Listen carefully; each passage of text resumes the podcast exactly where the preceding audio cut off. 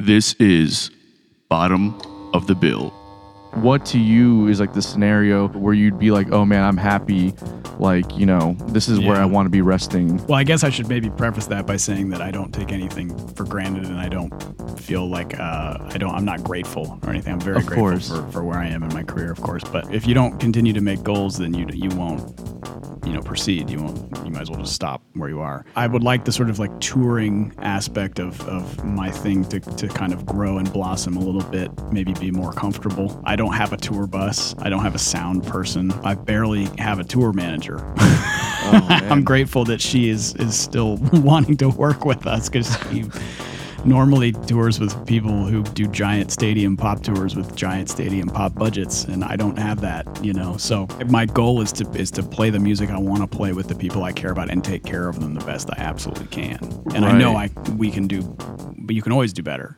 Now, will everyone have their own tour bus one day? Uh, Probably not, or whatever it is. But that's not necessarily the goal. The way it is now is I, I definitely feel like I'm in the building stage, and every tour just gets a little bit better, and, and certain things are different and more logistically sound, and and go smoother, and and of course there's things on the road that you can't fix. You know, flights get delayed, trains get you know stopped, whatever it is, uh, and you just kind of roll with it. But you know, yeah, one one tour at a time. I think is how we're taking it. Welcome everybody to another episode of Bottom of the Bill. This week we are joined with Melody in the building. How you doing, Mel? She doesn't feel like talking right now. What's up, Chris? How you doing? chilling, Yeah. doing well. I'll Yeah. say slightly more than melody. Uh, yeah, I'm fucking tired today, dude. Yeah, I uh, we played last night, and it was a early gig, but it's still just four hour gigs. It doesn't matter what time they are; they just wipe you out. Yeah, Uh, it was fun though. It was good. cool. Um, anything interesting happened this week that you want to talk about? Pretty chill week. The uh, the EP dropped last night at midnight. So the Alchematic EP is live and in the world. Um, got some finishing touches for like the Spotify stuff to put out on that, but um, then we turn around and play this weekend. It's been just a ton of rehearsals and everything. Um, between the uh, EP show, we did rhythm section on Sunday, harmony rehearsal Tuesday or Wednesday. Um, full band is tomorrow morning, and then Patsy's is coming out of hiatus and playing a festival in Palatka. So we had uh, two rehearsals for that, and then we were on the news yesterday morning. So it's just been a busy week of rehearsing more than anything. We had five rehearsals this week and a news appearance. So Damn. it was good. Yeah. it was good. The news is fun. Uh, playing for those guys, it's it's funny in any industry at any level. People are still just people. It's so funny. It is like it on on camera. They are clean. Everything's running super efficient. It's great. Then you get back there and they're all just like us in the band, just kind of like you know talking smack, running around, getting. They're like, wait, do we have this? Let's go get it. and running around. It's like. Oh yeah, these are our people. Yeah. in production, everyone is the same. We're all equals.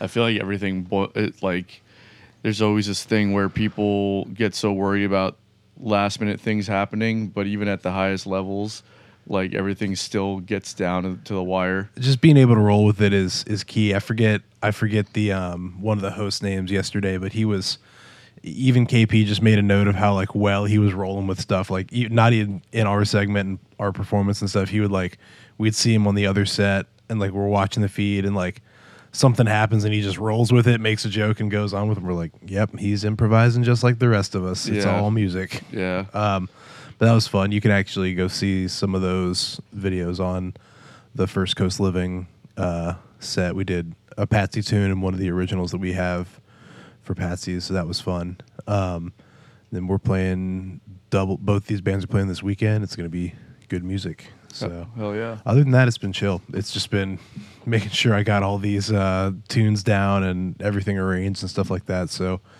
kind of a yeah, uh, not boring, but a uh, not an action packed week. It's very just like a technical get everything in line, get it ready to roll. Yeah. Um, what about you? You do anything crazy?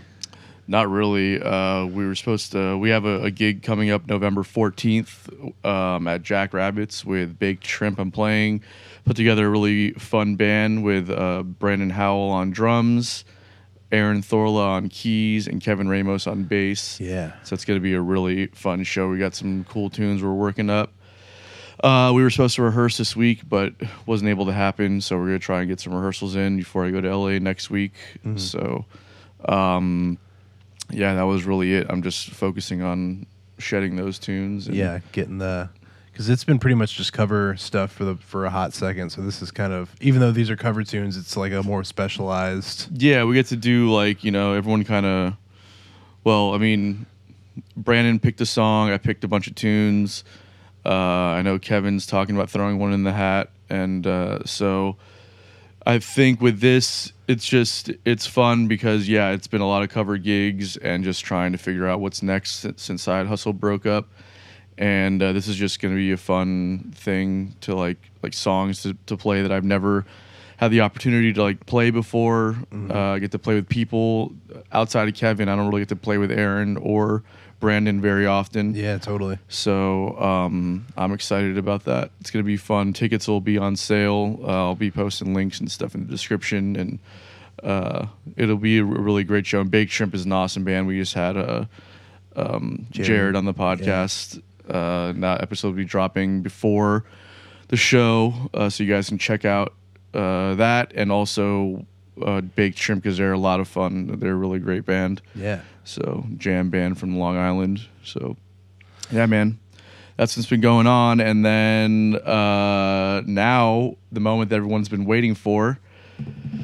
Drum roll. We've got uh, Mark Lettieri on the podcast this week, guys, which is super big for us. We were. It was amazing to talk to him. I mean, what a what a, a musical mind and genius, but also super down to earth and like just willing to have a conversation, which is Yeah. you know, it's it's awesome, man. You never know. Sometimes with like super talented artists, it's like it can go one way or the other. Sometimes you don't know if it's like they're gonna be like, you know, talking to a wall because there's so much going on in here, or if it's uh, or you know, they could be super eccentric. But Mark was awesome. He was a really cool dude. Yep. Just So- a dude that plays guitar real good. Yeah, exactly. Um, and we have the bucket right here that we're going to be drawing a name from. So thank you to everybody who entered first. Uh, it means a lot to us that you guys tuned in and that you were uh, interested enough in what we're doing to participate. And big shout out to Ace Music Products, um, Strings by Aurora, and Carmadon for donating a bunch of awesome stuff for this. Uh, it was really, it's always a pleasure to work with anybody that wants to help us grow this thing. So, without further ado, we're to go ahead and pick the winner right now. Another drum roll, Chris. Melody's freaking out. It's too much stuff. We have literally hundreds, if not thousands, of people that entered this competition. it so makes the Kill Tony bucket pull look like scraps. really, though, honestly, Matt, tell your boy to step it up. Uh, okay, and the winner is Chris Pruitt. yeah. Cool. hell yeah. Awesome, Chris. Well, we're going to go ahead and we'll, we'll link up with you to get your information and uh, send you this awesome uh, care package that we got from all these amazing companies. So thank you again for entering. Thank you for everybody who participated. Uh, it means a lot to us. And without further ado, the legend, Mark Lettieri. This is Bottom of the Bill.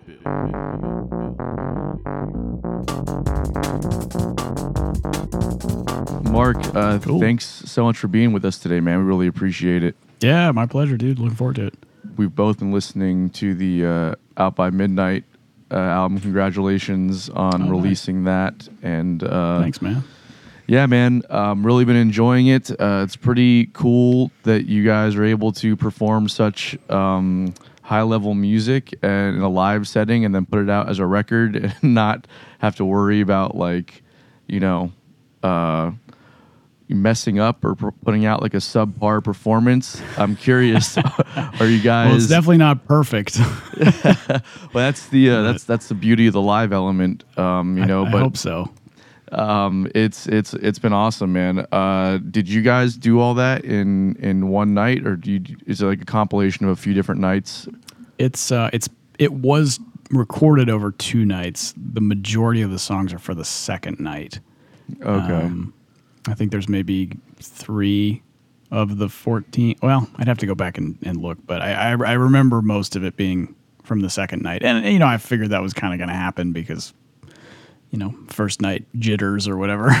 and the second Yeah. night you kind of relax and, and just play more like you're playing a show rather than thinking about you're making a recording. I, I personally don't really like doing live recordings specifically for that reason. I don't like that added pressure, but you know, I understand it's necessary. And of course, I, I've always just wanted a great recording of that ensemble. So I had to just kind of suck it up and do it. Well, um, it seems that there's elements of it that are improvised. Yeah. Yeah, I mean the solo sections are all improvised. I mean the songs we're we're playing the songs as as written, but um, there's always improvisation during the solos, and then in certain sections where we'll kind of jam or uh, elongate things and kind of explore different sonic territories, so to speak. And how do you find that uh, uh, dynamic to work? I guess in a live album setting versus like a uh, uh, a studio setting. Do you find that it's easier to do the improv stuff when you're going live, or is or is it or do you do you want to go to, to like a more composed approach when you're in the studio versus live? Hmm. Um, generally speaking, yes, the studio versions of the songs are are pretty specifically arranged. There's extra parts, of course. There's you know overdubs and things like that, but the core of the compositions don't change. And so, as long as we're putting that forth uh, primarily, then then we kind of just let the the mood of the evening take the the song where it needs to go uh, in terms of improv Im- improvisation. Um, so really, my goal is just even when I go to make an album is just to try to have the coolest material I can, and then if the material is good, it'll it'll work in a live context or a studio context or as a trio or as a quartet or a quintet or you know maybe even it's solo guitar. Who knows? Um, so that's my goal is that if, if I feel like the material is solid, then then it'll manifest itself how it's supposed to in the studio and then again in the live realm. And, and the band is really good at taking the music different places, kind of depending on where it needs to go on each night. So Yeah, Yeah. totally. Um, are are you writing with these guys that you're playing live with, or is it like a different uh, lineup on the sessions, or how does that work? Yeah, um, no, the music is all written by me, um, and then it's recorded with uh, a fair, well, I guess spanning seven or so records that we encompassed on that. There's there's a few different rhythm sections and different players that that contributed to the studio records, but the the core drum and bass section of, of Wes Stevenson and JT Jason Thomas has have been with me since the beginning. So they've played on every record um, even if they're not on every song necessarily. But they've played on every record and they've played the majority of my gigs. And so um, having Daniel, the keyboard player, Daniel Porter, uh, brought in, he's kind of the newest guy. He um, hasn't played on a studio record of mine yet. So he's kind of having to approximate and, and interpret all the different keyboard parts that I've had other players play over the years. Um, but he does a great job at it. So it's, it's really great to have him a part of that to kind of fill out the sound. Yeah, man. Uh, It's it's interesting to me when I hear about musicians that are able to kind of play with the same lineup that they've uh, been working with for so long. Do you think that there's something about? Um, well, let me phrase it this way: Is there something that you do um, outside of like just the the music, where you guys obviously connect so well on? Is there something that you do as like you know a facilitator of the thing that keep that keeps people kind of wanting to keep working in this situation because it's hard, right? I mean, like gigs yeah. come and go, and things can get flaky, and there's there's egos Right. get, that can clash. Just curious as Right. to how you manage all that stuff. Sure. Well, I mean, we're friends first, so I that kind of always comes before maybe the employee employer relationship, I guess. Right. But um, you know, it, it it, at the end of the day, technically, I'm a solo artist, and so you know, I, I call. Uh, who I want to play with, and ho- and hopefully they're available. I mean, that's kind of how it is. You know, I mean, I have the guys that I really like, and and and I'm grateful that they like to play the the records and to do the tours, and you know, I um, facilitate the business aspect as best and as professionally and as thoroughly as I can. Uh, to hopes that they will want to continue to keep playing, and hopefully it's worth their time, you know.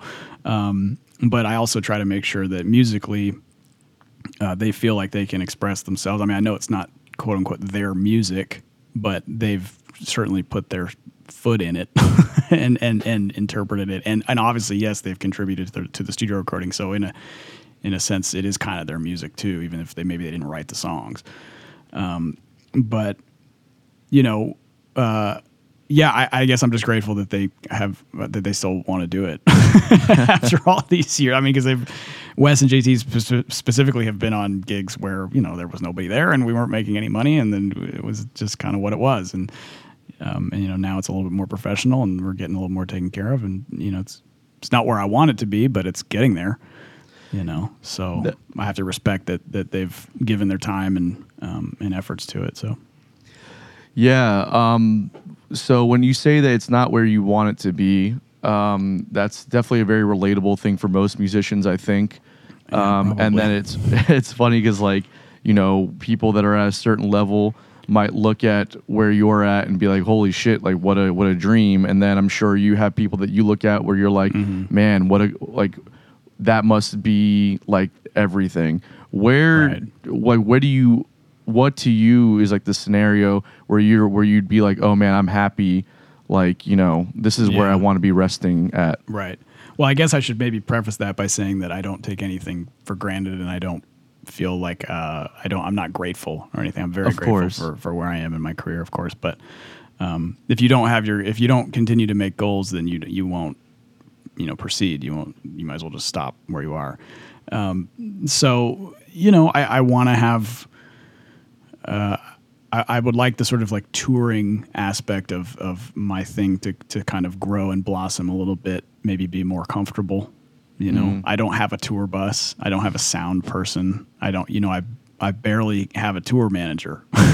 Oh, man. I'm grateful that she is is still wanting to work with us because she normally tours with people who do giant stadium pop tours with giant stadium pop budgets, and I don't have that. You know, so uh, I, I, my my goal is to is to play the music I want to play with the people I care about and take care of them the best I absolutely can. And I know I we can do, but you can always do better. You know. Now, will everyone have their own tour bus one day? Uh, probably not, or whatever it is. But that's not necessarily the goal. Uh, you know, it just it, it- the way it is now is I, I definitely feel like I'm in the building stage, and every tour just gets a little bit better, and, and certain things are different and more logistically sound, and and go smoother, and and of course there's things on the road that you can't fix. You know, flights get delayed, trains get you know stopped, whatever it is, uh, and you just kind of roll with it. But um, you know, yeah, one one tour at a time, I think is how we're taking it. Yeah, man. Well, it's cool. I, I'm sure it helps like everybody that's involved when they see the growth. I feel like there's, um, you know, musicians can be, and an- anybody really working in the industry, I feel like kind of has this thing where um, people are willing to kind of offset some of their uh, needs or whatever if they see the like the overall picture, right? So it's like if you're Sure. doing stuff and like musically, especially if you if you believe in it, um, then and you're and then you're going out and you might be taking some hits here and there, but like you're seeing small growth over time. That's definitely an, like you know that can be very re, like reassert reaffirming, I guess, for everybody involved. Right.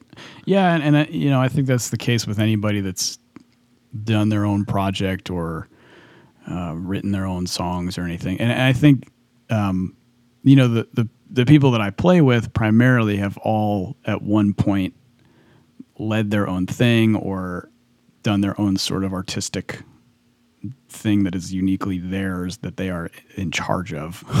And So they kind of all understand. I mean, you know, Snarky Puppy, for example, is a band full of band leaders basically. And so we all kind of get it. Like everyone at that point, by now, I think almost everyone in the band has done their own record or something.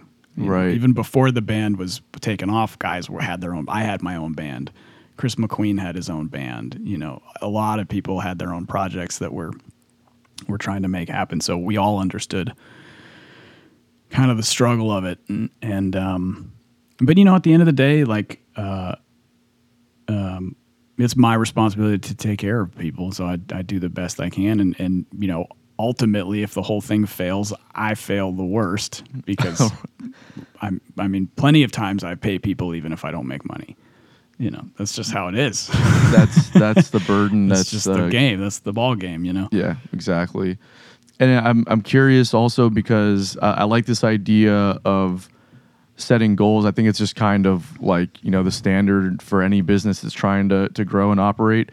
Uh, like having small goals and then you know to hopefully obtain your bigger goals and objectives. Are there like any examples? Because um, you know obviously again like like wanting to keep growing from where you're at right now. What are some examples of things you might do? Like st- I guess just levels that you might set to, that you want to reach for the next time around, and how you plan on getting Yeah. to those points. Totally, great question. Well, um, the plan is to kind of keep doing what I'm doing. Uh, Yeah. there's not too many changes necessarily or drastic changes that, that would alter things. It's really just a you just keep building and building and repeating. Um, you know, we tour a lot overseas, for example, um, in Europe, etc. I would love to have uh, a way to drive ourselves around from gig to gig with our own gear. You know, that might sound like a crazy thing to ask, but we don't do that. We get on planes every day, we get on trains, and we use backline, right? So every day we're plugging into different amps, we're setting up different drum sets and hoping it's cool. You know, I would love to have a bus with a trailer with a crew that help that helps us put all our stuff that we know is the same night to night, like a real band, right? right. uh, and and you know, and we'll get there. I'll get there. Uh, it's at some point. It, um, you know, I'd love to be able to tour that way in the states too. You know, currently, it, it's just, and it's all uh, finances. To be honest, if we're, That's- if we're if we're talking like two dudes being real about the music business, you know, if I have a bigger budget, I could travel the way we want to travel with the gear we want to have, at, stay in the places we would like to stay in. You know, thankfully, I get to play really great venues. You know, I'm, I'm, I'm I feel like I'm at a point now where, uh, you know, we're playing good rooms, nice rooms that have good staff and good uh, sound equipment, and and um, the crowds are coming, and that's all great. And so you just keep doing it over and over again. it's like beating a dead horse until it, like Well, wakes hope, up you know the horse isn't dead. You just keep feeding it water and carrots and whatever else, and get on to the next trail, man. right. So when you're uh, when when you're going to these venues and you're uh, I'm gonna nerd. I, this is the kind of stuff like uh, we'll get back to the music stuff. I I nerd out on this on like the behind the scenes stuff so much because I have had to run my own bands at such a low level and had to just like squeeze something out of Well, it's nothing. a good name. You got a good name for your podcast. I've definitely been the bottom of the bill many times. Mike. I still am. You know, Pu- puppet show and Mark Lettieri group. you know? like the quote Spinal Tap. Yeah, that's a good one. Um, so when you're going to these venues and you're doing the back line, like you're you're getting the backline stuff, and you're not bringing your own gear, this is stuff that ultimately kind of also eats into your overhead, right? So like because you're having to rent stuff from places or Yeah.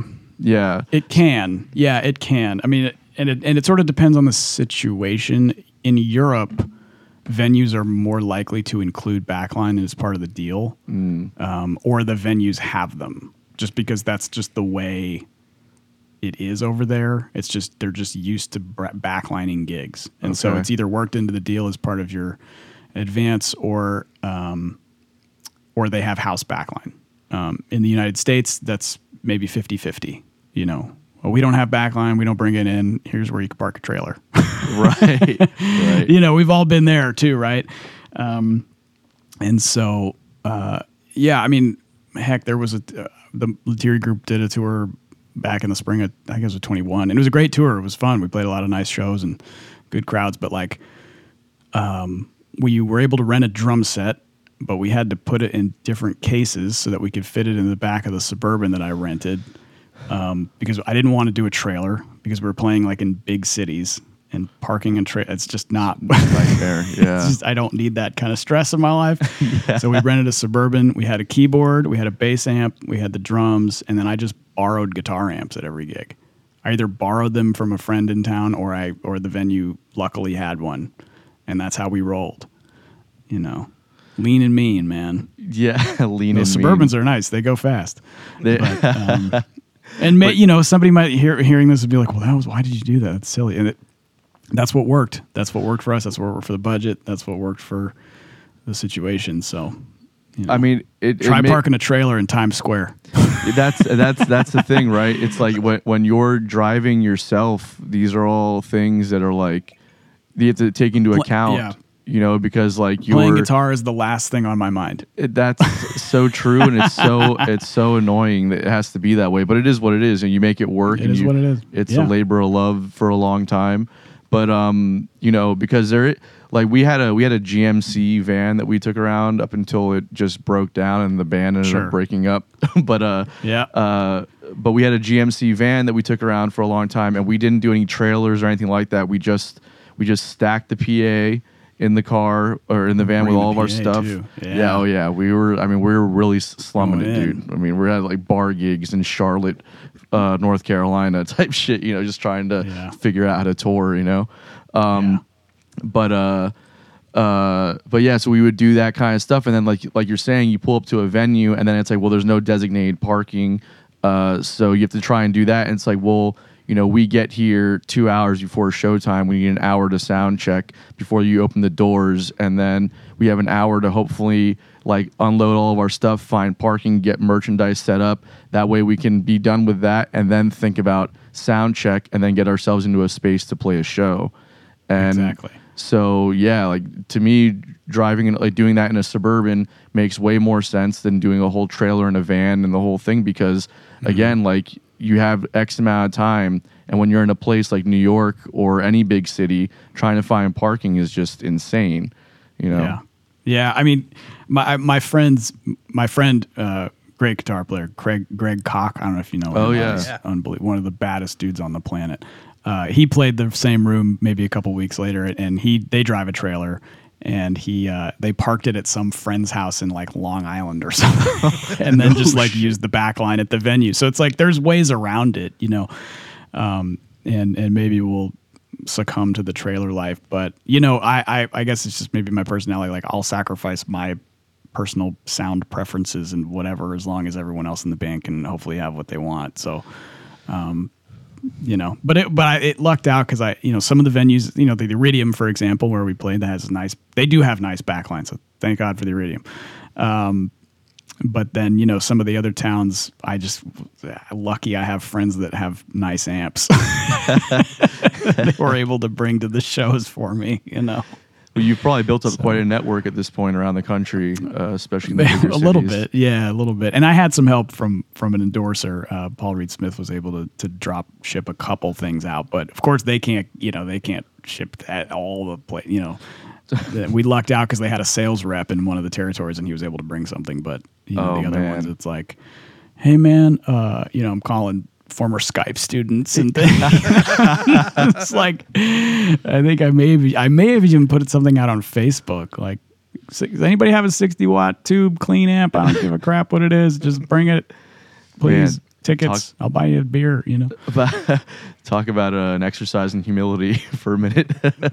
you know, Well, you know. All right, guys, this episode's brought to you by Best Buds CBD Store. If you're like me, maybe THC isn't always the right high for you, or maybe the legal status of THC has you a bit hesitant to indulge. So at Best Buds CBD Store, they have an array of CBD and Delta 8 THC products. These guys truly care about their service, so everything is meticulously sourced and prepared to deliver a top notch product and experience. If you head to their website, you'll find all kinds of educational information regarding Delta THC and CBD. Uh, not to mention, if you use promo code BOTBPOD, that's B O T B POD, you'll save 10% on your order. This is not a one time deal. If you use promo code BOTBPOD, every time you place an order with Best Buds, it will give you 10% off. That's in perpetuity forever. So head over to bestbudscbdstore.com and start saving on all of your CBD and Delta 8 products. Enjoy, guys. for me, if I I get so scattered before shows, if I'm the one doing everything and worry about every little part, that when it comes to be showtime, it's very hard for me to um, you know clear my head and not think about all the details. Even while we're playing, you're looking at you know how many people are in the room, you know, is a Right. bar selling, you know, all those things. So you you must have the music to like so under your fingers and in your head that um, or or you're just able to like clear your head totally and get into that space when it's showtime um, what is like what are you doing to kind of help you clear your head before you get on to the and, and put, to perform Yeah. Uh, well, it's a combination of both. I mean, I.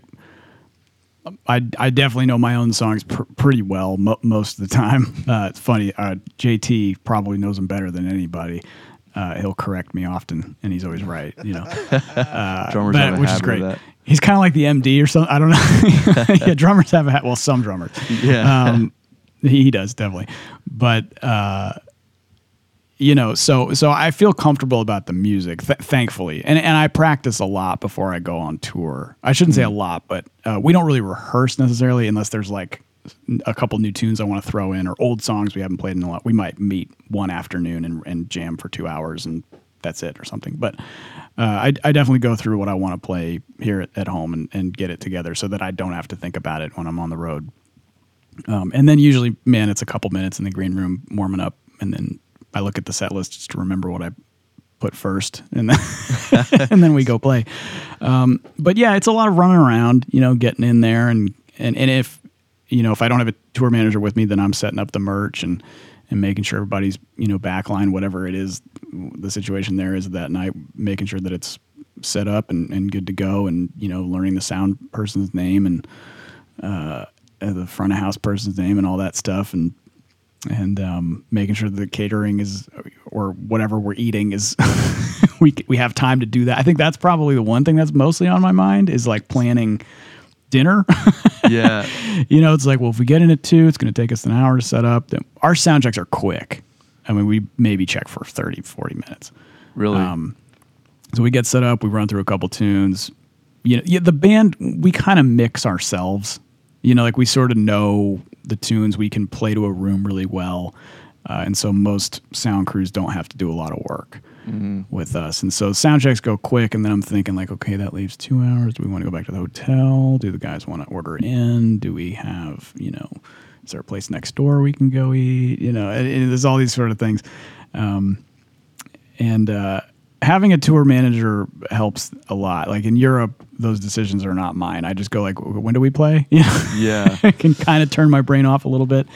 Um, so as the situ as the logistics and the finances get better stateside, I will I will. That's probably the next piece of the puzzle. Uh, is is a TM for the states, and then and then probably a sound person, and then I'm gonna need. Then I'm probably gonna need a trailer, or uh, I'd like a one of those splitter sprinters. Oh, Those are yeah. pretty cool. I'm kind of surprised that like they haven't designed something that's like kind of a sub- like that isn't that big but isn't as small as a suburban you know? Like yeah. they need a half and they need a halfway like a cargo thing with like good seats but not a million seats. Right right. You know? Yeah, So that way you don't have GM, toyota if you're listening you know elon yeah. whoever spacex you want to build one of these things? Yeah. I think that would be great. Yeah, that way you don't have to do so much like uh, uh, kind of refurbishing after the fact. You know, it's a, you got to like a lot of the time you have to go in there and like take seats out, and then like people will like build Yeah. these whole things out. It becomes like a mission where it's like you know if there was something there was like there was less work going into it on the front end to make it you know travelable. Well, what they what they should make the the four and we're getting really into the weeds here. I'm sorry. If no, I if love your it. Audience is like this guy. I don't want to talk to this dude anymore. uh, the Ford Transit, 15 passenger, Yeah. great ride. It's a good ride. If they made a version that had like two thirds the amount of seats and the back was solid with no windows, like a cargo space, Yeah. you could put a four or five piece band in there no problem, and it would be great. yeah. Because when we we did a tour, my band four piece, just the four of us in California, and we t- had a transit, and we just took two seats out, and everything fit great. But but you know you have the windows there, so it's like kind of a security risk. So we had like blankets and whatever. But like they had a transit that was two thirds passenger, one third solid blocked off cargo. That would be. I the- would buy one probably, Yeah. and then it might be kind of expensive, so maybe I won't. Yeah. But I would rent, I would rent one You'd for the rent band one. to go. Yeah. you know. So Ford, Yeah. come on with it, man. My friend has one of those transits. He uses it mostly for like bar gigs though, but he he like has these like super heavy duty road cases that he uses for everything with his Mm-hmm. Sure. whole PA and like he stacks that to the brim and then he still has room like t- towards the front for whatever else he needs. So it's like Yeah. I mean they're super heavy. There's heavy definitely duty. a way. I, I man, it'd be super awesome if like maybe one day if I end up with just like Guns N' Roses money, like I'll I'm gonna start a car company that builds traveling vehicles for for bands on the run. you know, that, that's what I'm gonna do with my money. I think. well, I wonder what the market share is for, for I don't for know. touring. We'll put, well, we'll put we'll put U-Haul out of business. So- 'cause No one will rent you. No one will rent trailers anymore. So that we can get all those folks can rent vans from from uh, you know fucking yeah, Lettieri vans. at Vans, U-Haul has uh ta- has taken so much of my money over the years. I will Oh, say, man. all the Yeah. trailers I've rented from them. Oh boy.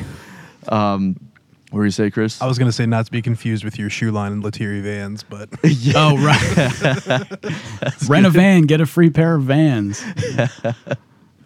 Are you? Go ahead, no, Chris. no, no, no, no. Mark, are you uh are, are you uh are you into uh like skating and stuff like that?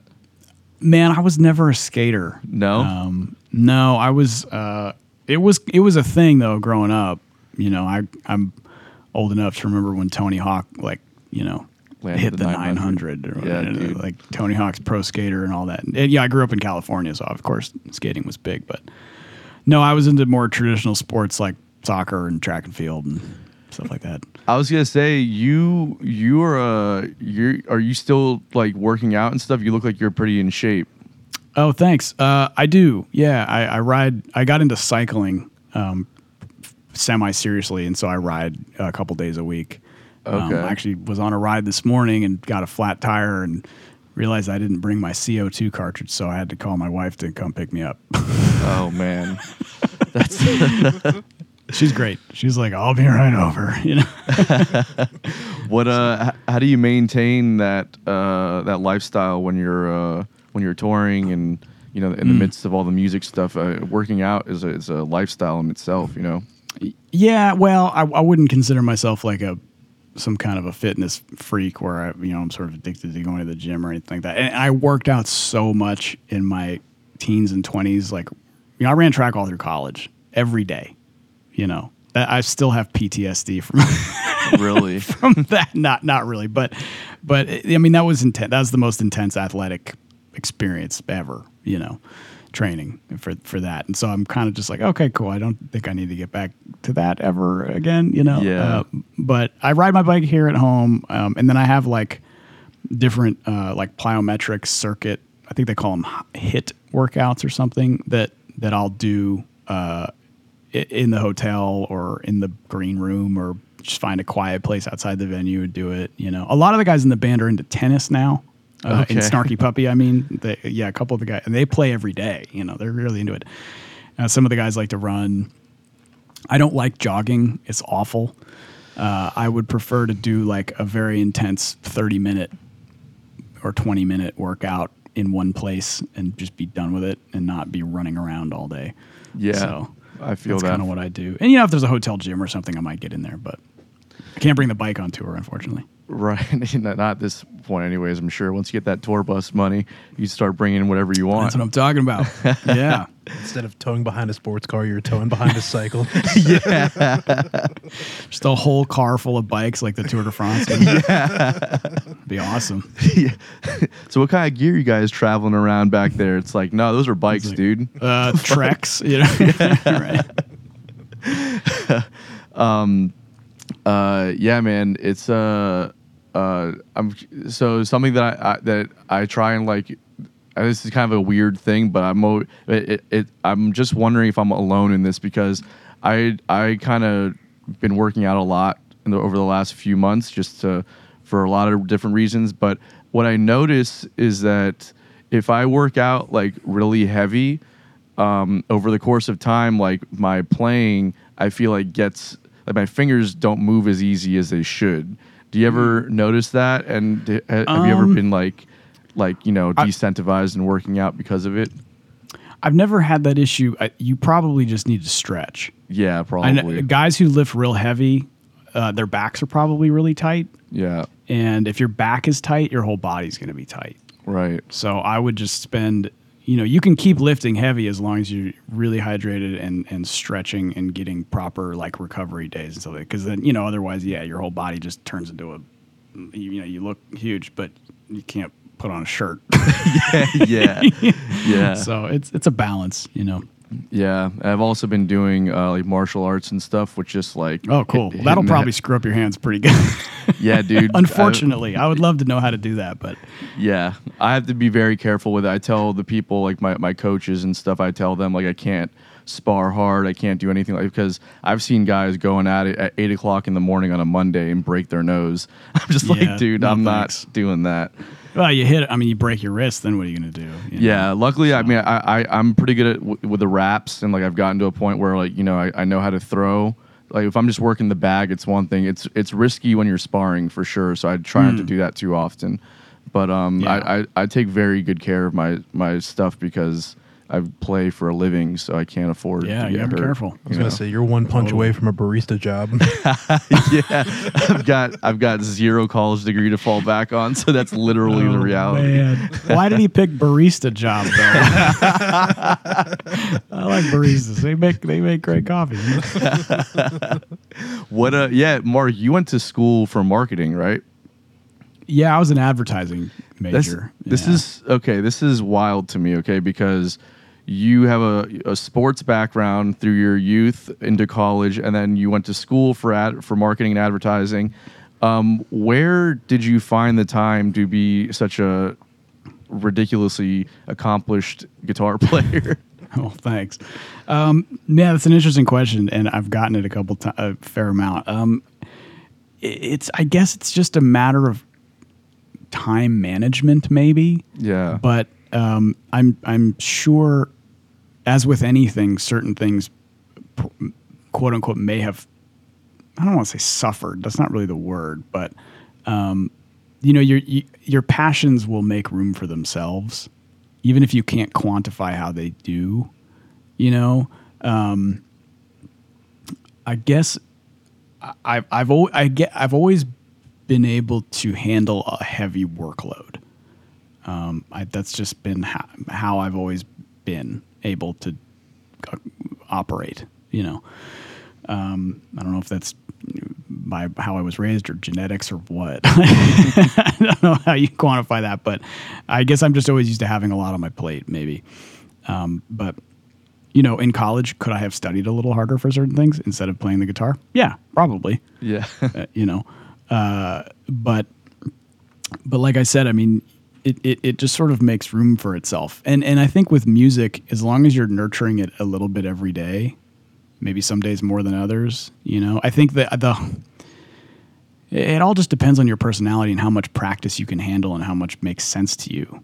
You know, I don't think I could concentrate for 10 hours a day Right. playing the guitar. Like, you know, you hear about these, well, I, you know, I, in college, I just, I practiced for nine hours every day and all that. Like, I couldn't do that. There's no, even if I had time to do that, I don't think my brain would allow me to do that. yeah, And so, uh, so anytime I f- felt inspired to play, I played. And then it was when it was time to get a an essay done or or go to track practice or whatever it was, I just did that. And you just kind of you know work work out the schedule day by day, week by week, kind of what makes sense. And you know, bite off as much as you can chew, but not so much that things are suffering severely. right. You know, I remember uh, there was like you know, and I towed the line a couple times in college. I remember like we went. I had a band. Uh, oh gosh, what happened? Yeah, I, I, we had this band. This was in the fall, so I didn't have a meet, but we went down to a friend's studio for the weekend to like make a demo or something.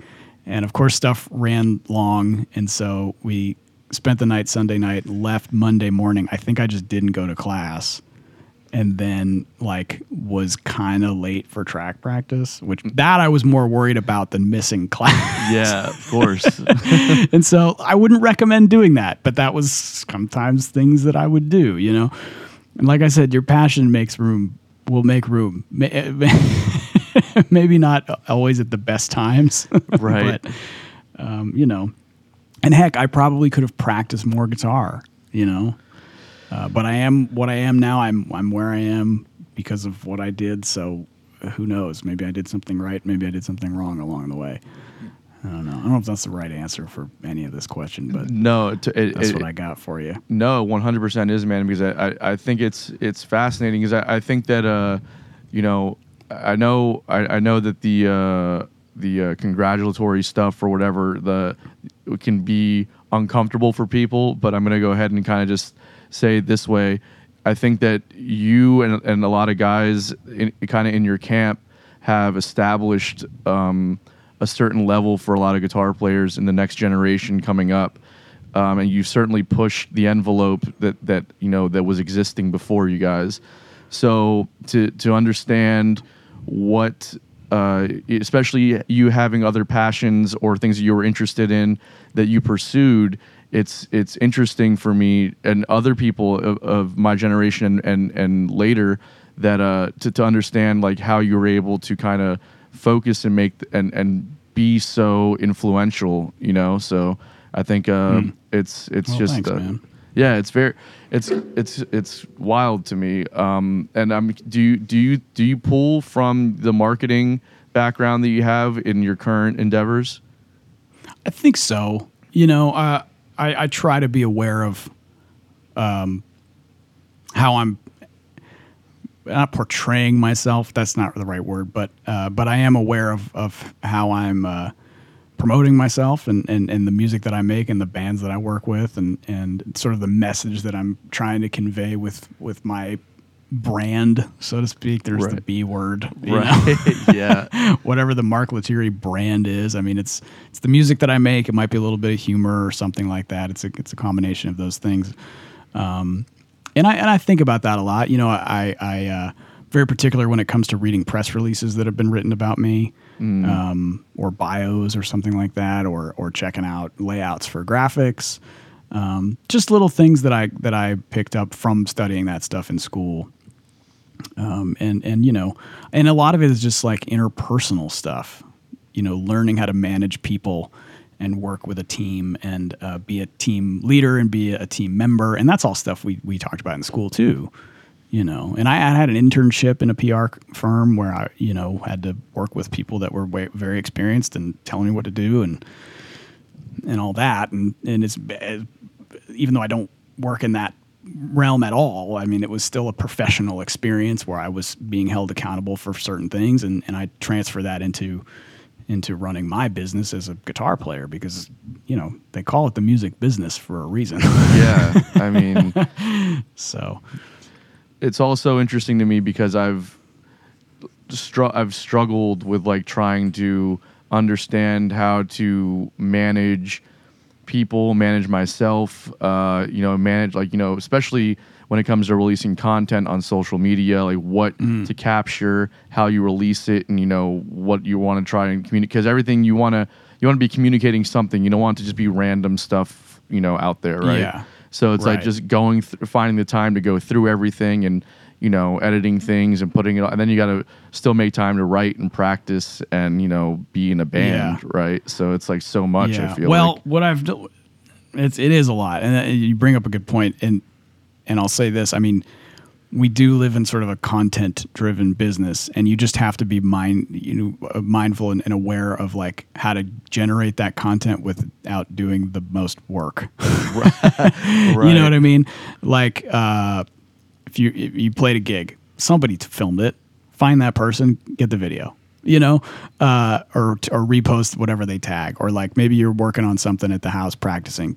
Film it for 15 seconds, whatever. Right. Maybe something funny happened. Talk about it for 15. You know, there's like there's ways to do it where it doesn't always have to be a big production. Right. And I think I've kind of gotten into that because when I first started getting involved in social media content, like not that anything I ever did was a big production because I'm definitely not on that level, but uh, it did, did. I definitely spent more time on it maybe than I do now. So all this to say, it's kind of a balance. Like every now and then, you got to drop the big bombs with the ni- with the lights and the cameras and the action and everything. Right. and then in between all that, uh, you know, you, you leave the, the little skittles along the way, which is why I was so grateful that we were able to film this Iridium gig because now I have 13 YouTube videos in the can. Yeah, That all had- exactly. I- you know what I mean? And then you clip up all that stuff. Yeah, every song up. has like a bunch this of This one's just 50 seconds of a bass groove. This is the guitar solo from that. This is the drum groove from that, you know. Um, and until people get tired of seeing it, you know. But then you spread it out so they don't get tired of it. That's- or you do, you know, you post a video from the Iridium and then you post a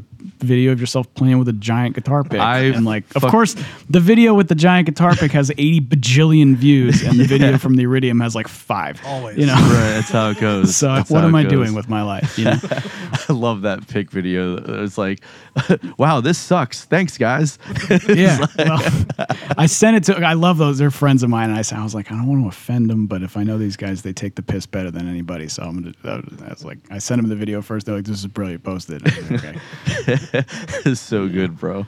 It's fu- I um uh Chris and I both um uh, are very into um you know I really like what the comedians are doing right now. They've seemed to kind of figured out social media and the internet in a mm-hmm. way. So kind of building on what you're talking about, like having content in the can. You know, when you have 13 new videos from from a from a, a show that you did. Now you also have like a bunch of stuff that you can clip down. Comedians have have been doing this now for a long time, where they take their Sure. specials, they clip them down, they put all the text there, and it's like just following that kind of a model. It seems to be Yeah. pretty effective, you know. I think so, and I and I follow a lot of comedians on social media, and and it, I wondered though because, and I guess you know if you t- if you clip a joke uh, from a routine and put it on Instagram, well, what happens if you hear the joke again? You know, Yeah. like is it still fun? I mean, I guess it's still funny. Like if I go see your show and you tell the same joke, I'll probably still laugh. But I'm probably not going to laugh as hard as I did the first time I heard it on Instagram. But if I clip out a guitar solo, you come see the gig, it's going to be a different guitar solo. Yeah, that's definitely the advantage that So, we have. I think. For I don't know. They the comedians got it's a hard job, man. Oh my gosh. I wish I could do that. I would love to do stand up, but man, that's so hard. dude I, I talk I, we talk about it all the time i can't like th- there's a weird admiration that goes both ways because it's like I've, I've spoken to comedians that love the idea of playing music and like also just the the performance and the rock star kind of imagery that comes with it. But then from from my end uh, and it sounds like from your end too where you look at that and you're what, what they do and you're like dude you have to pump out new shit like all the time. Like we can write a record and tour on that for a year and that or you know maybe longer in some cases and then we can like write a new record and still pull from old records right, right. so it's like Yeah. and then throw in cover tunes as well. We can do covers in our sets and like and really build a whole thing you have to write new shit at least every year you have to be ready for another hour to go and it's just Yep. what an insane Yeah. and if you're having a bad night there's nothing like we can hide behind our instruments right we got a band that we're playing with that we Sure. can like lean on if they're having a bad night it's just them and a microphone dude Well, I always thought it was, you know, it's like music is a hard life, but it's not as hard as acting or comedy. I mean, because like I can, eh, I could go play the guitar at, at a restaurant by myself and play, and make some money and go home. You can't just go tell jokes in the corner of a restaurant while people are eating. right right. Like and and as background jokes. Like they're or ba- background acting. You know what i mean? Like i can't show up to ruth's chris and, and recite hamlet in the corner. But i can go play solo guitar. Right you know we god that's got to be hard yeah we definitely have i mean like both sides i think I, I can't fathom that that that life, man. That's I have such respect for it, and I wish I was. I also just wish I could be that funny and that witty. I'm just like, I'm just not. So Yeah, well, man, bombing in front. I mean, I've bombed many of music performance in front of people, and that makes me feel terrible. So I can't imagine bombing a joke. dude. Although I've told some pretty crappy ones over the mic before, and it's usually in a foreign country where I had no business trying to make a, you know, a, it's like okay, twenty percent of the people speak English, and of those, fifteen percent understand the humor that I'm trying to. Per- so I'm like, well, okay, on to the next. You know, like, Yeah, dummy, why would you do that? It's a real risk taker over here. Real, real, I know. What am I doing? Just putting my career in the trash. Well, speaking on this like kind of comedy side of things, um, or not just you know integrating the two worlds, um, I'm really interested in how the GroundUP and the Vulf Camp have come to link up because yeah. this this is an amazing. I mean, talk about two um, entities that I've been looking at for years, even before Fearless Flyers or anything started. I just I've looked at you guys separately as like meccas for how you should run your enterprise, and then all of a sudden, the last few years, you guys are merging and doing this stuff. Can you talk Yeah. a little bit about that? Sure. Well, I think it was bound to happen, you know, in some regard. I mean, there's there's been a lot of crossover with artists who uh, weren't really a part of either, um, who then worked with both. You know, Okay. like uh, like Louis Cole, for example, or um, oh gosh, who else? Um, I know there's a million, but uh, several, Jacob Collier, I think, has done some stuff. Maybe not, but uh, anyway, there but there are loads of people that have kind of Snarky's worked with them, Vulf Vulfpeck's worked with them, etc. I think I'm the only guy that's actually in Snarky and then in a Vulf project. Okay. I think. Maybe. I think I might be the missing link between the you know, I am the exact glue, perhaps. I mean, if I'm wrong, please correct me, but I'm trying I don't. think. I can't think of anybody else. Um, but it it makes sense though, just by the way that you play. But also it it it's so crazy to think about also because, I mean, GroundUP like this this ex, ex, explorative journey of jazz fusion amalgamation, and then you have Vulfpeck, which is like this kind of reimagined Motown funky soul kind of thing, but with this wildly DIY twist to it that uh, uh, Jack Stratton seems to have just really brilliantly and masterfully pulled off. Yeah, he's a wild guy. He's got a real interesting perspective on the music business and, and how to promote and how to kind of build their very unique uh, branding system. Or the B word again, but, but Yeah. is kind of what it is, you know. Um, that's yeah, it's pretty remarkable to see because it's because it's pretty different than than how Snarky's done it. you know. Totally. both ways work. Uh, it's just they've they've um, they have a you know a very specific way of doing it. I don't think I'll ever see Mike League wear shorts that short, Yeah. soccer shorts, you know. right. But there's still time. yes. He's he's been working out. okay, we'll get a good leg shot in the, in the upcoming There shows. Yeah. Um, yeah, man. It's cr- so. Do how often does Feeler, Fearless Flyers play uh, play out? Are you guys writing together? Is it someone bringing songs at the table and just reinterpreting It's them? kind of both. Yeah, we don't play out very much. I mean, if if you look at our schedule, we've maybe played like ten shows or something. Right. Uh, and it's usually all festivals. This this time this year we're doing four nights at the uh, sorry the Blue Note in New York City, which will be kind of our first really set of club gigs.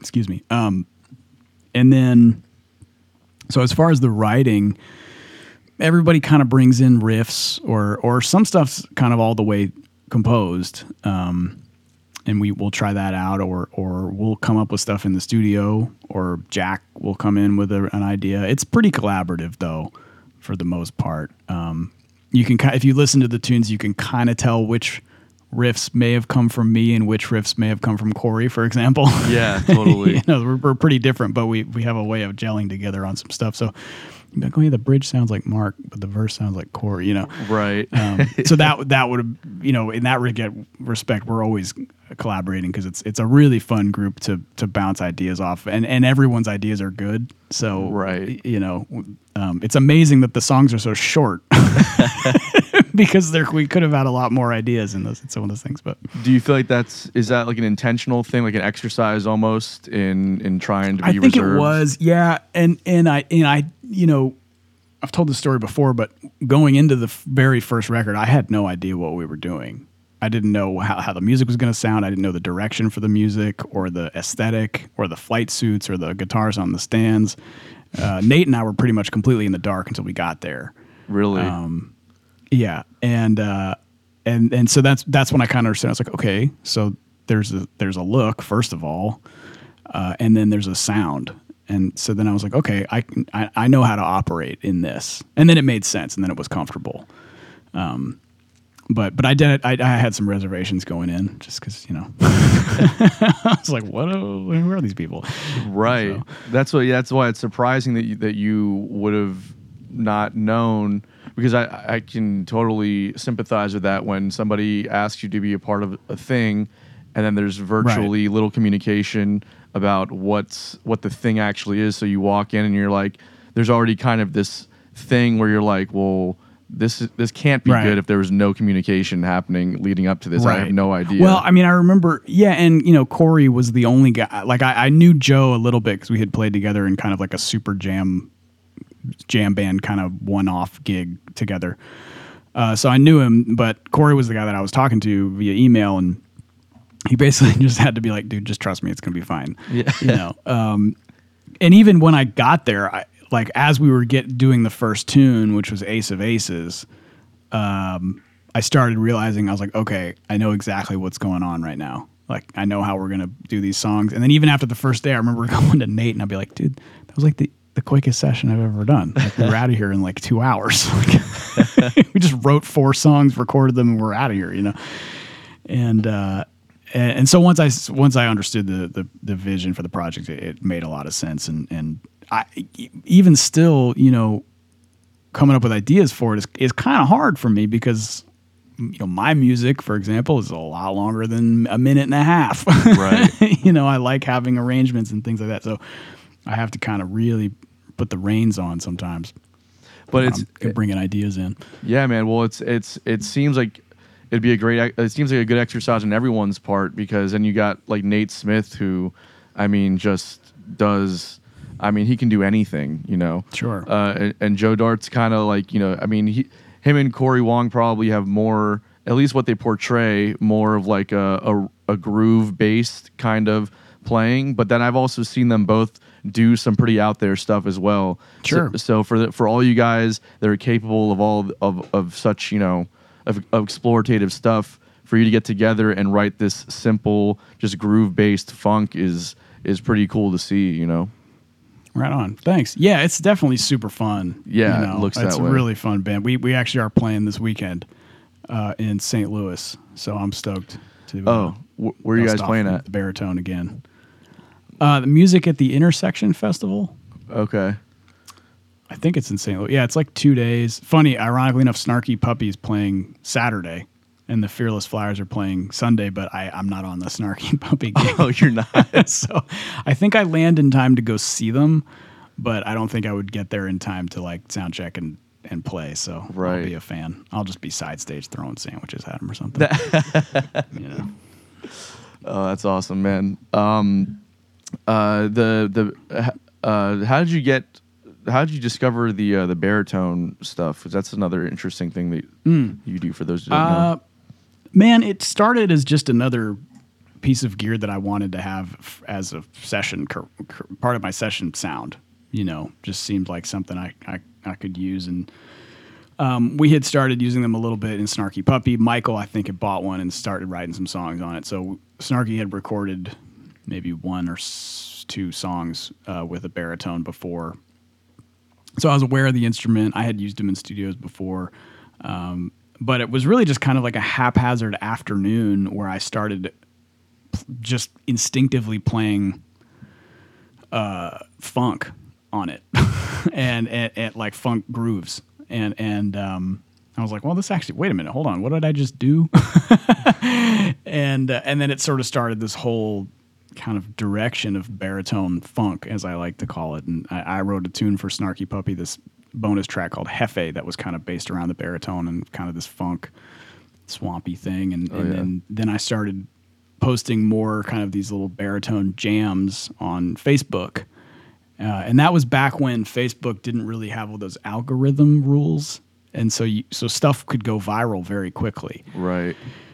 And I, I had one video that was just me just jamming in the key of D over kind of like a four on the floor Minneapolis drum groove, and it went viral. And people were like, "What is this guitar? What is this sound? I've never heard this before." Or they were going like, "That's a baritone, but why is he playing it like this?" Mm. you know, they were used to hearing it in country music or something. Right. And that made me think, oh, okay, I think I'm on to something here. And so I started making more videos and making more demos and and just kind of turning it into a thing and then uh, started producing the records for it. And, um, and here we are. It's cra- it seems like such a natural arena for it to live in. Um, I don't know if that's. It, um, I'm sure. that- yeah. you know, it's like I listened to it and there's. No, I'm sure it's been done before. Like I'm not yeah, I'm not taking credit for it. I mean, I remember hearing there's a song I think I didn't even know it was a baritone guitar at the time, but there's a song by Joe Satriani called shoot. Luminous Flesh Giants or something like that. I hmm. don't know, but the, he had a rhythm guitar player on that record. This guy Andy Fairweather Low, and he's playing kind of this sort of funky, low tuned thing. And I found out later that it was a baritone guitar, and so maybe that had kind of always been in the back of my mind or something. Um, if I really am digging deep as to where this stuff came from, but really it was like I love Prince, I love Parliament, I love Zapp and Roger. What happens if I play those grooves, but with this instrument? I mean, and so, hence baritone funk. Yeah, it's wild, man. It just yeah, listening to it just sounds so intuitive for the instrument. So you really kind of struck gold with that one. It seems Yeah. like. struck something. Yeah. Maybe not gold. Maybe like frankincense or myrrh, or copper, but nickel plating. Um, It went aluminum, and the albums went aluminum went in alu- many countries. aluminum, the aluminum records on my wall. how uh how how closely are you paying paying attention to gear and stuff like that um because this is i've i've had this conversation with some guitar players um like in different areas and it seems to be something that maybe changes depending on what level you're working at in the industry there's right now seems to be um, like people that I talk to in LA or in New York that seem to be very much on the uh, the helix or the fractal stuff for their pedals and uh, you know solid state everything. But then you come maybe more to blue collar working towns like here in Jacksonville or smaller scenes where people are still kind of using more traditional pedal setups. Um, how kind of how much are you paying attention to that kind of stuff, and do you have a preference uh, for what you like to use? Yeah. I mean, I'm definitely aware of all of it. Yeah. Um, I have a Kemper.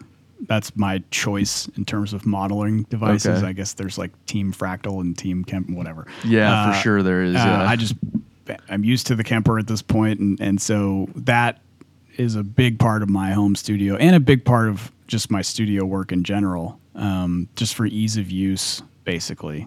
Um, uh, it's sort of simple and you know, w- I- well, once you kind of learn how to use it. Um, yeah. so it, it helps keep my workflow. Yeah, you know, it keeps the workflow smooth, and and um, I'll use plugins sometimes. I use the Neural DSP plugin sometimes at my home studio, um, and then occasionally I'll put a pedal board into a Kemper. You know, for I think that's how I did the last.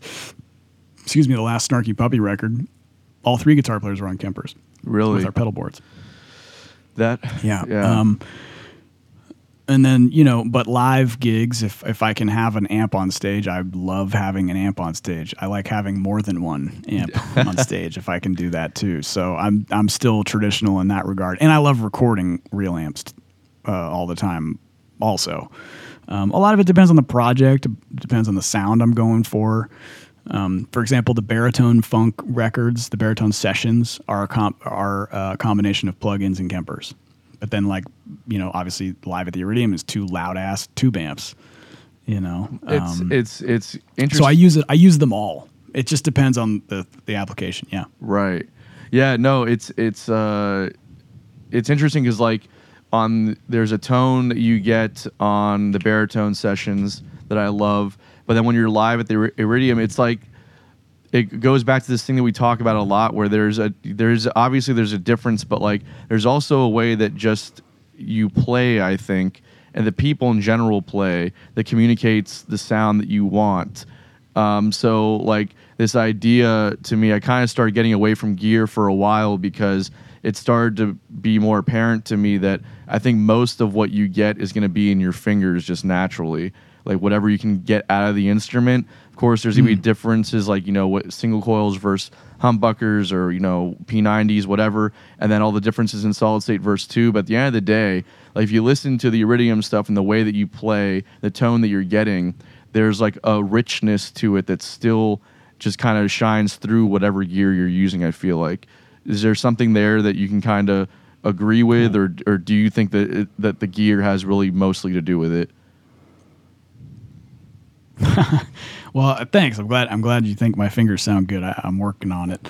Uh, but you know, um, it just depends on. It just depends on the application. I think I sound like me no matter what I'm playing through. Right, And I mean, and I don't mean that you're probably looking at all these guitars behind me, but like, why does he have all those?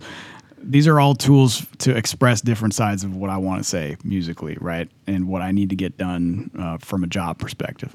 Um, but when I say I sound like me, like when I play a solo through a Kemper, it still sounds like Mark Lettieri, Right. right? It, you know, it, it versus if I play a solo through a Fender Twin or something like that, it's still gonna sound like Mark Lettieri at the end of the day. The transients uh, and the ones and zeros are what's gonna be different, right, but the overall feel and personality is gonna be there no matter what you use. right. Um, I played uh, through Steve Lukather's rig at a Toto sound check, and I was like, "Oh man, I don't sound like Steve Lukather. Gee, I sound like me. Bummer, you know. Dang." Uh, and you know, any any of my friends' rigs that are these you know great guitar player, I'm like, well, I still sound like myself, and that's just the way it is. Yeah. Um, so I, I can get, I, I hear my personality no matter what I'm using, and that's just the way music is with human beings playing it.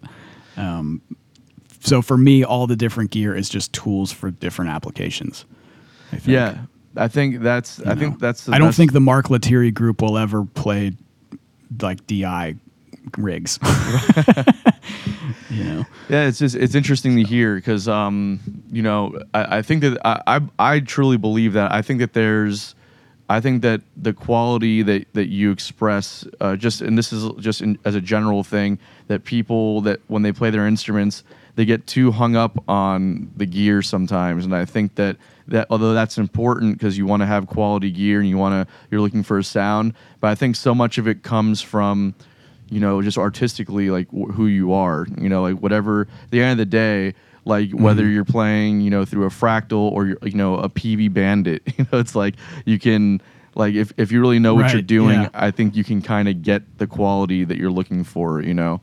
Um, so I don't know. That's I think so. I mean, there you'll always come up. uh, yeah, no, no, you make a good point, and, and I think you'll always come up against certain limitations that are just inherent in certain pieces of gear, and that's just kind of the way it. Like if you were to hand me your guitar, for example, you know, the action might be way too high for me, yeah. and that's just I would just have to kind of deal with it. Right? Are you a low action Um, guy? I, my view on gear is that I'm a very low action guy. yeah, I feel that. um, my view, uh, sort of overarching about gear, is that it should get out of the way.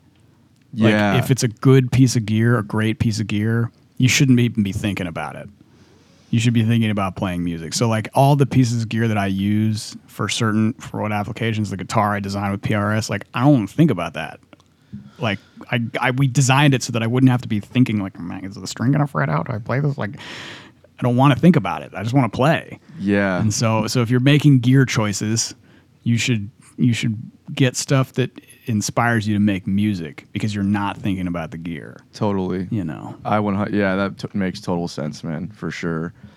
Um, I wanna uh, look at my phone real quick. 'cause I think I, I put like a post out to see if anybody had any questions. I, my phone's been blowing up, so I just want to see if I can Oh, get yeah, some sure. fan questions Cool. real quick.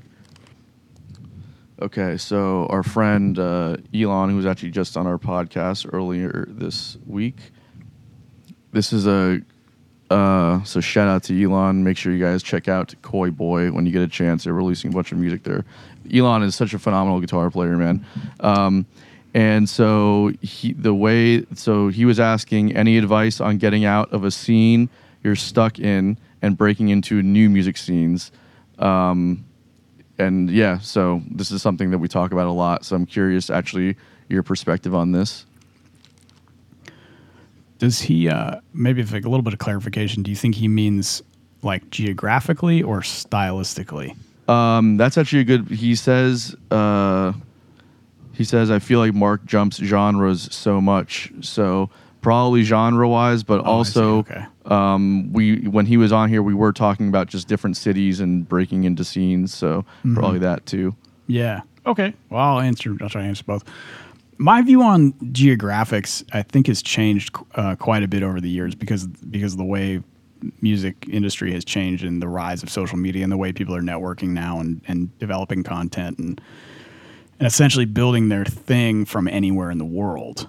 You know, um, there are artists nowadays that are getting huge followings just from building content from their homes in Des Moines, Iowa, or you know, wherever it may be. I mean, if so, if you have something that's connecting with people and you're consistent with delivering it, you can you can do you can do it, the thing, the music thing from anywhere. You know, um, I live in Fort Worth, Texas, which has a great music scene, but it's you wouldn't think of it as next to an L.A. right or a Nashville or something. But Right. between Fort Worth and Dallas, I found there was plenty of great places to play. My favorite musicians in the world live here, which is really the reason why I stayed from a music perspective. Um, and then I just um, made sure that I was, you know, uh, still shouting my name from the rooftops, so to speak, and participating in the social media rat race or whatever it is um, but also touring my music, you know, playing in bands that were touring, like getting out beyond my zip code, uh, even though this is where I like to live and make my records. Um, so you can do it from anywhere nowadays. You don't necessarily have to move to LA. You don't have to move to Nashville. You don't have to move to New York or, or whatever other city you might think you need to move to. Um, there's nothing wrong with doing that. Maybe you do, but I would say if you do choose to do that, make sure you have some kind of a network in place before you go because it's just going to make things easier. Yeah. It's going to be hard. Yeah, Because all of a sudden, you know, where, where there were 10 guitar players, there's 10,000. You know, there might be 10,000 more gigs, but maybe not, you know. Totally. Um, so just keep that in mind. But I mean, you know, to sort of shift uh, stylistically, I've always been interested in a lot of things. I mean, I have my sound as a guitarist and as a writer. Um, there are certain things that are core to me, uh, but but I knew early on that if I was going to have any chance at having some kind of career, um, versatility was going to be uh, an asset. And so I took a lot of gigs with lots of different kinds of projects for all different kinds of no money. just to kind of get experience, you know, and and really just was a tried to be a student of styles. You know, I, I don't think I mastered everything. Nobody really does that, but but I found that early on if I could be convincing and applicable in many things, I could keep working. And and and being here in DFW, it's very diverse. Like I would do a, a hip hop session in the afternoon and a country gig at night, you know, and then uh, like an R and B thing or a gospel thing the next day, and then I would go play a gig with my progressive rock band, you know. So there, so if if you're interested in stuff, uh, it'll come, you know, and you might not be interested in everything. Like I'm not interested in becoming a great straight ahead bebop jazz guitar player, so I never really worked on that yeah. a little bit. You know, I worked on it enough to where if I I worked on it enough to where if those tunes got called, I wouldn't totally shit the bed. Yeah. but most of the time I would. And it was really kind of a proxy thing because I was playing uh with some I was playing with a horn player here, um, Keith Anderson, who's a fantastic tenor player. He played with Marcus Miller and Roy Hargrove and Prince. I mean, he's a Wow. beast of a dude. But his music was primarily like groove jazz, like not really smooth jazz, but kind of like funk fusion kind of stuff. And so I learned his catalog, but then occasionally he would call some straight ahead tunes. So I got good enough at those to where I could play them through his set and make music and sound good. But the focus was really his stuff, you know. So if he had if he was playing 90% bebop and standards and then like 10% fusion, I probably wouldn't take the gig, Right. you know, because I'm, I'm just not that guy. Right. Uh, and so, so you'll learn your kind of limits based on actually what is inspiring to you. Like if you're not inspired to be able to play a lot of different things, then don't worry about it. Just play what you like, you know. That's a great distinction to make. But anyway. Um, no, that's a great distinction to make, and I feel like it's it's super relevant. Um, I th- do you think that there's an aspect of it that's also like just showing up to where the, those communities like hang out, um, and then you know if given the opportunity, oh, absolutely. like if giving the opportunity then like going and playing right like even if you're not fully comfortable just putting yourself in the situation and going for it is there like an element of that as well do Mm-hmm. you think. Absolutely. Yeah, and I didn't even talk about that. Uh, but yeah, I mean, you know, what happens if social media shuts down tomorrow? Man, you still got to go to the jam session, Right. You know, you, you that that's how I started because I came up before. You know, I'm not that old, but I came up kind of before that was a thing. Back before that was a networking device, right? Um, so I went to the blues jams, I went to the R and B jams, I sat in, I signed the list, so to speak, and and I made connections that way. And so, thankfully, I like playing blues. For example, I like playing R and B, so it was natural. I didn't go to the straight ahead jazz jam session. right I mean, I did, but I would watch. And if somebody asked me to sit in, I'd be like, nope. You know, or, or what are you playing? I would probably ask, probably ask that first, make sure I was something I can hang on. But, yeah been but yeah, before. you, you'll never be able to replace in person. Yeah, you'll never be able to replace in person connect connections and networking. So that's that's step one before you even post an Instagram video. yeah, totally, man, totally.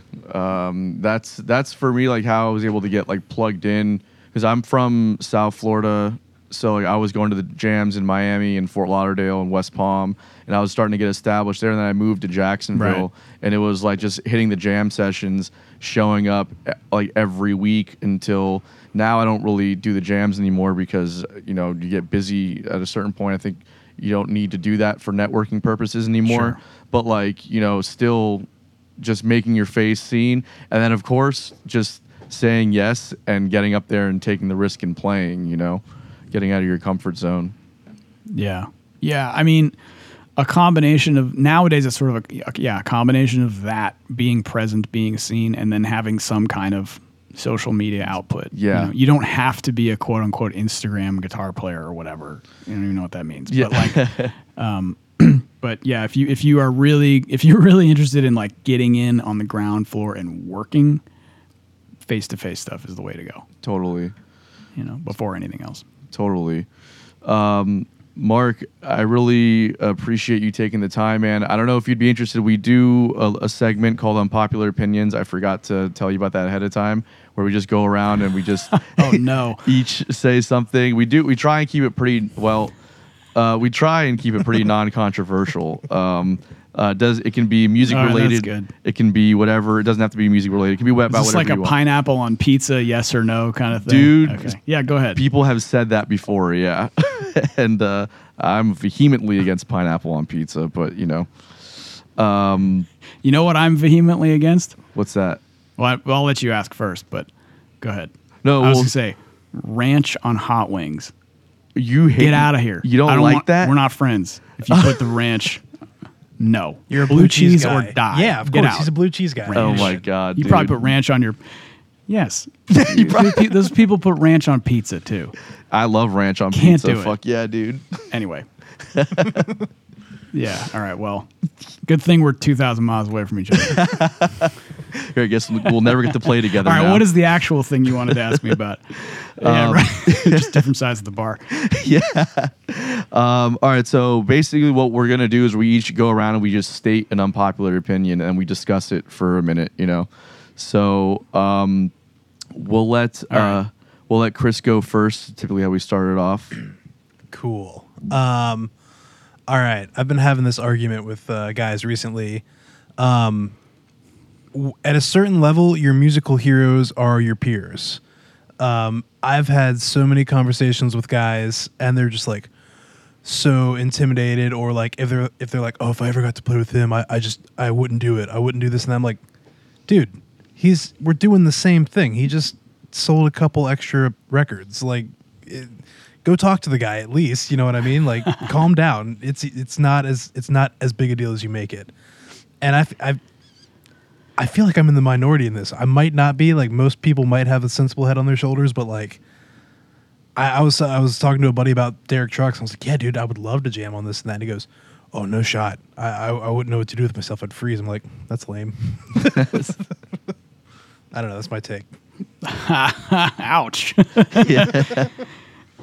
Uh, I mean, you know, I, I guess it's one of those things where, and I think this is, I, I've actually talked about this with, with some students before who, who have very strong influences and and um, are wondering what to do with those influences. You know, and I always ask, I said, look, okay, if, for Derek Trucks, for example, if Derek Trucks calls you, and I think this is the reason why your friend probably acted this way.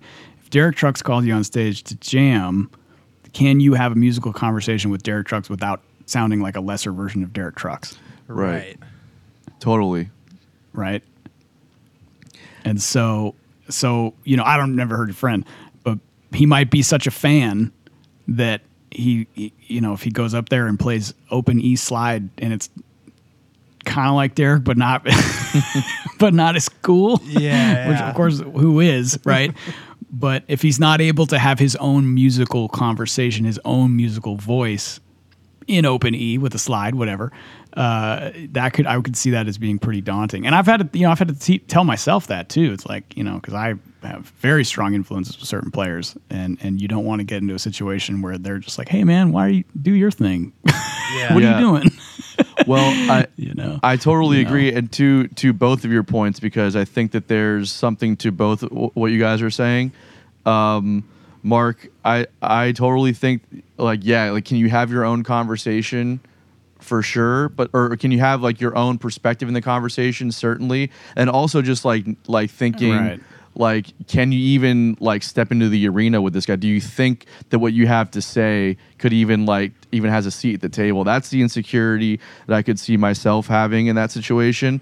But then also to your point chris i think it is Yeah. important to make the dis- to to to not make such a a, a big distinction between um, what you're doing versus what, what your idols are doing. Uh, It is important to look at them as peers only because I believe that if you're going to get to that level, you have to actually see yourself in that level. You can't you can't say, well, this person exists up here, so I'm and I'm never going to get there, right? So if you want to actually succeed, you have to kind of Yeah. it's it's it's that dress for the job you want, not not the job you have kind of mentality, right? there you go. Yeah.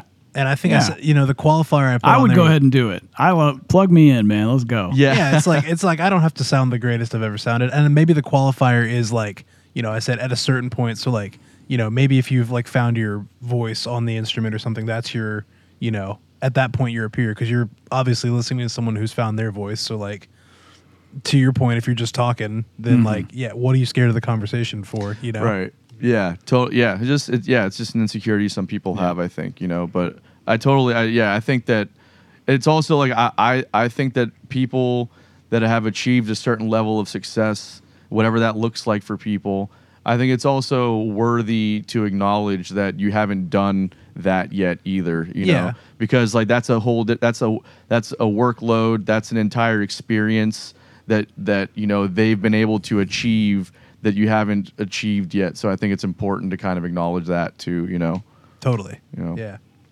Um, Mark. Right on. Mark, you got any unpopular opinions?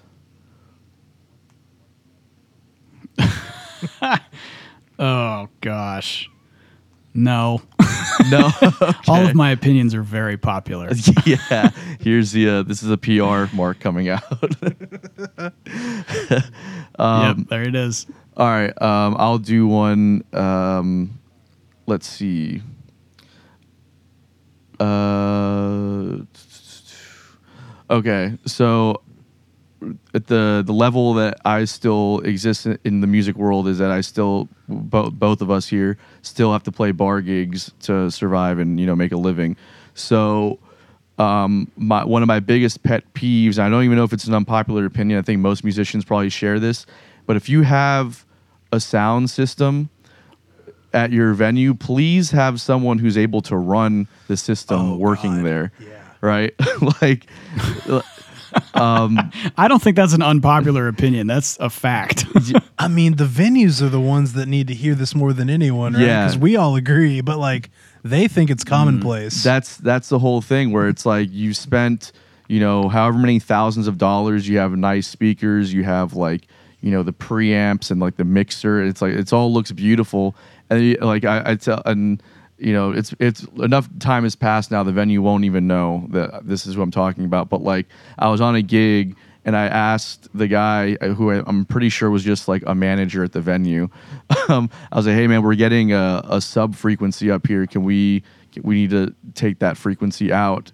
And he puts his iPad, which has the mixer on it, he puts it down and starts to just kind of scope the speaker out. And I'm like, "Nah, dude, you have to do that from Oh, boy. You're, you have a mixer in your hand. That's how you take the frequency out."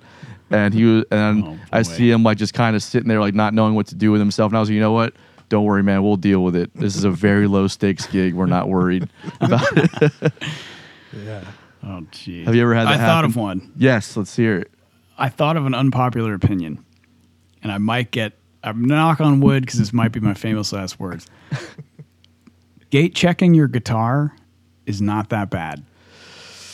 Okay. It's not that bad. All right. I've done it a million times, and I've I, I've done it a million times, and to this day, nothing bad has ever happened. Knock on one wood. time, Knock on one wood. time out of the dozens and dozens of times I've done it, they forgot to put it on the plane, so they so they put it on the next flight. But I still made the gig. Everything was cool. Okay. Don't be afraid to gate check your guitar. And I'll tell you why. It actually shows a little bit of grace.